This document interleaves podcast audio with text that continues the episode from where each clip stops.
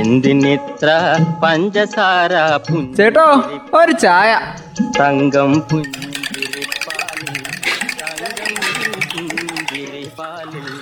തങ്കം പുഞ്ചിരിപ്പാലിൽ തങ്കം. പുഞ്ചിരിപ്പാലിൽ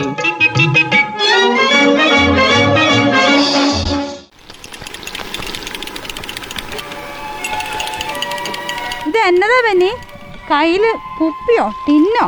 എന്നതാ ഇതിനകത്ത് എന്നതാ ഇതാ കടയിൽ നിന്ന് ഒരു ഇത്തിരി നെല്ലിക്ക ഉപ്പിലിട്ട് മേടിച്ചതാന്ന്. വീട്ടിൽ എല്ലാവർക്കേ അത് ഭയങ്കര ഇഷ്ടാന്നേ. ഓ നെല്ലിക്കായും പിന്നെ മാങ്ങ.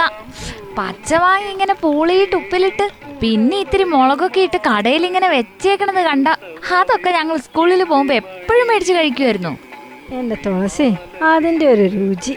ഓ ഞാൻ ഇപ്പോഴും മറന്നിട്ടില്ലേ? പുളിയോ ഉപ്പോ വിനാഗിരിന്റെ ചൊവയോ എന്തൊക്കെയോ ചേർന്ന ഒരു രുചി.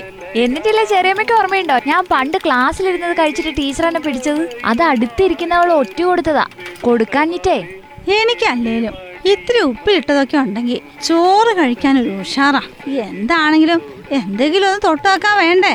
ഈ പഴുത്ത മാങ്ങയും പൈനാപ്പിളും ഒക്കെ നമ്മൾ യാത്ര ചെയ്യുമ്പോഴേ റോഡ് സൈഡിൽ കൂടെ ഇതുപോലെ ഇങ്ങനെ വെച്ചേക്കുന്നത് കാണുന്നില്ലേ? അതൊക്കെ എങ്ങനെ വണ്ടി നിർത്തി വാങ്ങി തിന്നാൻ ഒരു രസാട്ടോ. ഇപ്പോഴെന്നാ? എപ്പോഴാണെങ്കിലും യാത്രയിലേ ഇതൊക്കെ ഒരു രസം തന്നെയാ. ഈ കക്കരിയൊക്കെ അങ്ങനെ ഉപ്പിലിട്ട് വെക്കാറില്ലേ?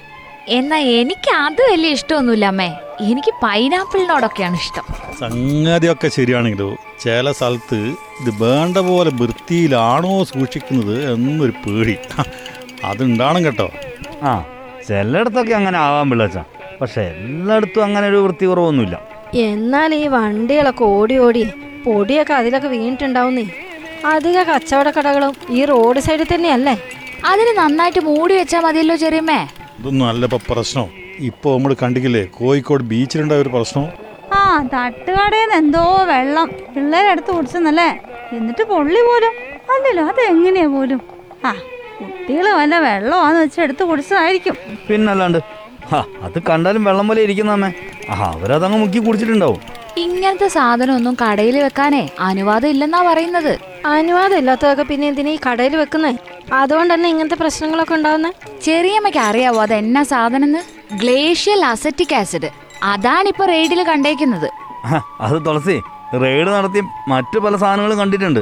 കാലപ്പഴക്കം ചെന്ന വൃത്തിയില്ലാത്ത ഐസ് ബ്ലോക്കുകളാ ഭക്ഷ്യവകുപ്പ് പിടിച്ചെടുത്തിരിക്കുന്നത്.